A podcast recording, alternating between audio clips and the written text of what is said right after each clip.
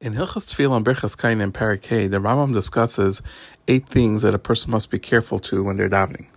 The Rambam begins by listing the eight things that a person must be careful for during davening Shemon Esrei, and they are standing, facing the Beis of Hamikdash, the preparation of a person's body, having the proper clothing, being in the proper place, the proper tone of voice, and bowing and prostration, which is another kind of bowing, which we'll explain soon.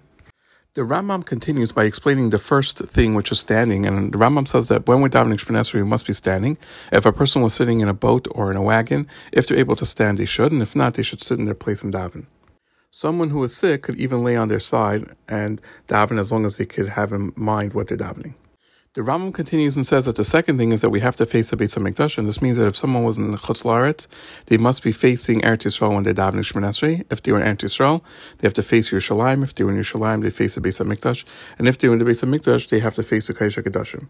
Someone who is blind just has in mind that they are facing the Shekhinah. Same goes for anybody else who's not able to turn towards the Beis Hamikdash. The Rambam continues and explains the preparation of a person's body when they must be standing, and when they're standing, they have to have their feet together, and they should be looking downwards as if they're looking at the ground, but their heart and their intention should be towards up high, towards Shamayim.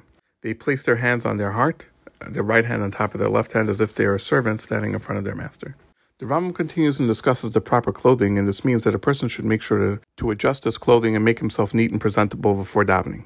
And if it's a place where people wear shoes when they're standing in front of someone important, they should be wearing shoes. A person should not hold anything while they're davening except for a lulav and esrog during the time of Sukkos. The chachamim would also make sure that they were always wearing a talis when they were davening.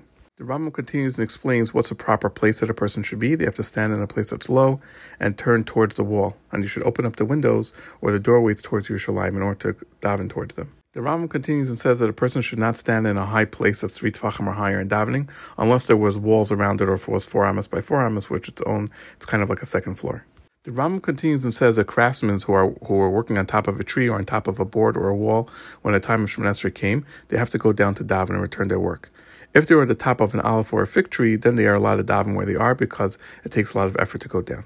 The Ram continues and discusses the proper control of one's voice. A person should not raise his voice during davening, Shemon and also he shouldn't daven the other extreme silently. Rather, he should pronounce the words with his lips, whispering in a tone that he can hear. A person should not make his voice audible during Shemon unless he is sick or is not able to concentrate otherwise but he should be careful not to do it around a minyan or in public, not to disturb other people. The Ram continues and explains the idea of bowing, and that is that there's five times we bow in every Shemon Esrei.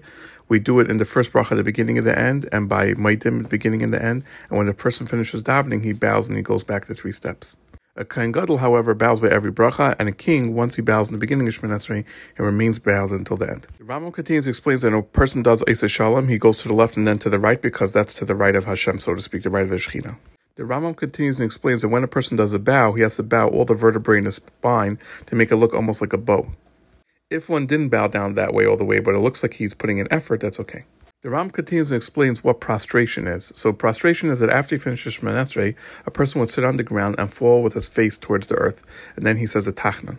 Now, by hishtachavaya, which is his prostration, a person would stretch out their hands and feet until they're flat with the face to the ground. The Rambam continues and says that when people are saying tachnun, some bow and some prostrate. And the Rambam says that an important person is not permitted to fall on his face unless he is certain that he is as righteous as Yehoshua bin Nun. The Rambam concludes the perek by saying that the minhag by all Jews are is that we do not say tachnun on Shabbos, Yantif, not on Rosh Hashanah, not Rosh Chodesh, Chanukah, or Purim, and not in Mincha from Erev Shabbos or every Yantif, or Ma'ariv of every day.